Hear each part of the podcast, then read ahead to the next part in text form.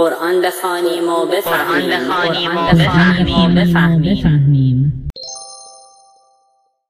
بسم الله الرحمن الرحیم. الحمد لله الذی هدانا لهذا و ما کنا لنهتدی لولا ان هدانا الله. با جلسه چهارم از سری قرآن بخوانیم و بفهمیم در خدمتتون هستم. ما همگی مسافران عالم درون خودمون هستیم. هر آیه ای از قرآن هم اشاره به درون خودمونه. به همین دلیل تلاش می‌کنیم تا با تفکر و تدبر در آیات قرآن خودمون رو بهتر بشناسیم. چرا که به فرمایش امیر المؤمنین علی علیه السلام عالم اکبر عالم درون خودمونه. دردهامون از خودمونه و داروی اونها هم جایی نیست مگر در عالم درون خودمون. پس با هم همراه باشیم و همدل تا از قرآن بهره بگیریم و داروی دردهامون رو در درون خودمون کنکاش کنیم.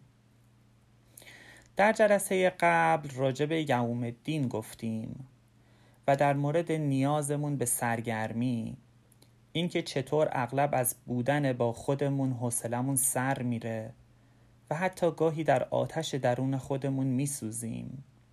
درون خودمون یافتیم که چطور در یوم الدین با برچیده شدن سرگرمی های دنیا قفلت ها کنار زده میشن.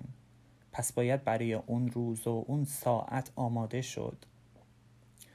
در ادامه سوره حمد قرآن میفرماید ایاک نعبد و ایاک نستعین.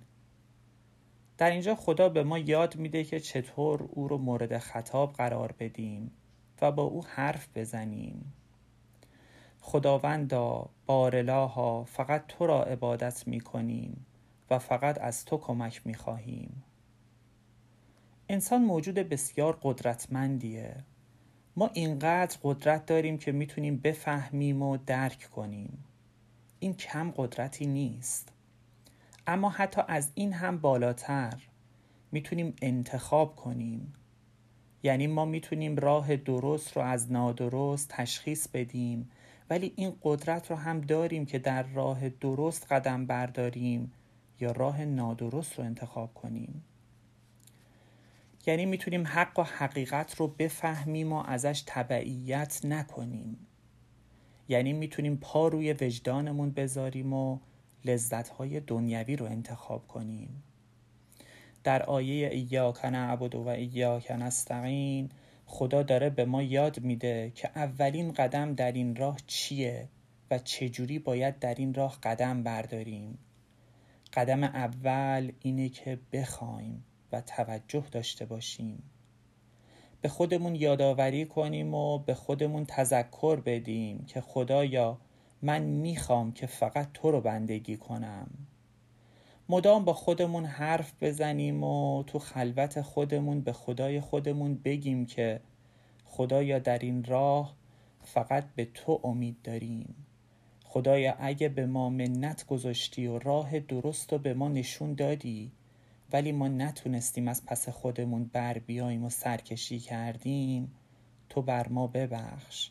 یعنی تو جبران کن. خدایا در این راه فقط به تو چشم امید دارم. چرا که از خودمم ناامیدم. من تاریکم و گمراه.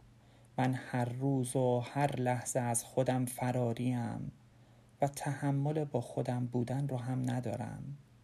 پس ای معبود من به فریادم برس. و سلام.